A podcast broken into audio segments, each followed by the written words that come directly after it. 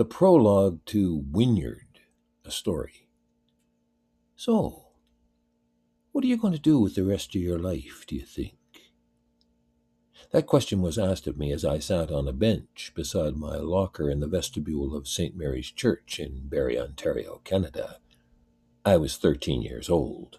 I had just served the 5:30 a.m. mass and was out of my surplice sitting in my socks as I hadn't completed the transfer from the black Oxfords to my running shoes yet. I looked up at the person who'd asked the question. Monsignor Clare was standing there, smelling of incense and soap and church wine and pipe tobacco. He was someone who always seemed to be the same age, old, not rickety, just old. I wasn't entirely sure how best to respond to his question. I didn't have a lot of miles on me, you see, but given the early morning of it all, and in what I remember, I pondered the question. What was I going to do with the rest of my life?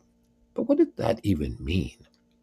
A lot of supposition in there, and I can't claim that I was always living in the moment, as fantasy and whimsy and uncertainty and God knows what else had me from time to time in other worlds, some of my own devising, many created by others. I looked down at my socks. The right one had a hole in it, and I studied the nail of my big toe that poked through, gave it a little wiggle. There were no answers forthcoming from there, however. Did the Mons have a reason for asking me that question? Had he noticed something in my behavior? Had my parents asked for an intervention? Or was it because of his connection to the higher powers? Had he heard about how much time I had left, perhaps?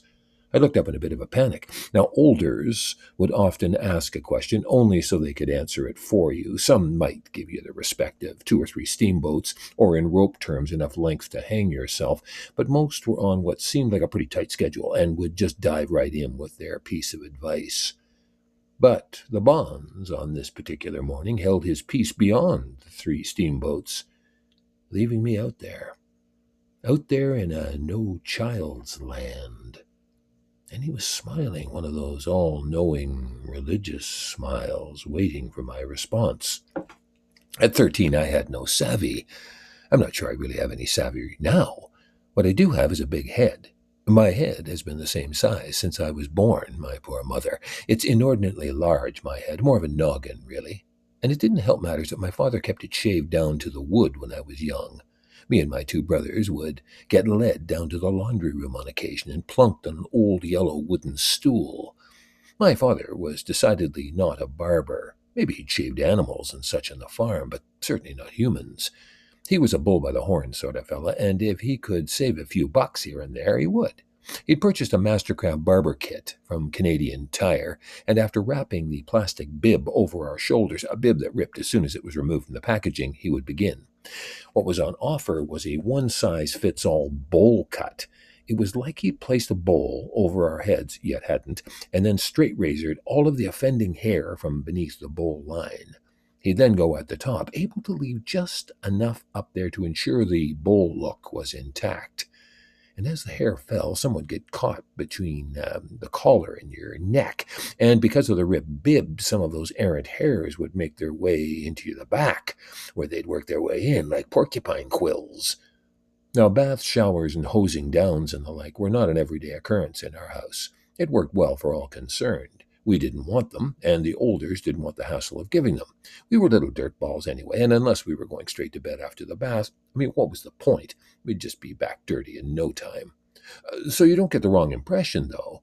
There was the Saturday evening bath each week, and on rare occasions a bath before that, for times when we had too much dried blood on us, or grease, or there was a function to be attended before the weekend question, what are you going to do with the rest of your life? Like those errant hairs porcupining into my back, stuck into the wall of my big noggin, an empty space that held no answers.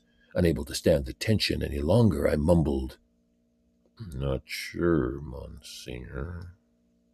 He chewed on that for a moment, then said, Eh, you got a little time yet, Peter. But however, and whatever you get up to, don't show up at your grave looking like you've not lived a single moment. No, arrive spent and worn out. Then he threw back his head and barked out an enormous choking laugh. It was a little bit frightening. I mean, what was so funny? Whatever it was, it was for him to know and me to find out. But with regards to his other question, what was I going to do with the rest of my life? I wasn't sure he'd nailed the answer for that one. At least, not in terms that I could understand.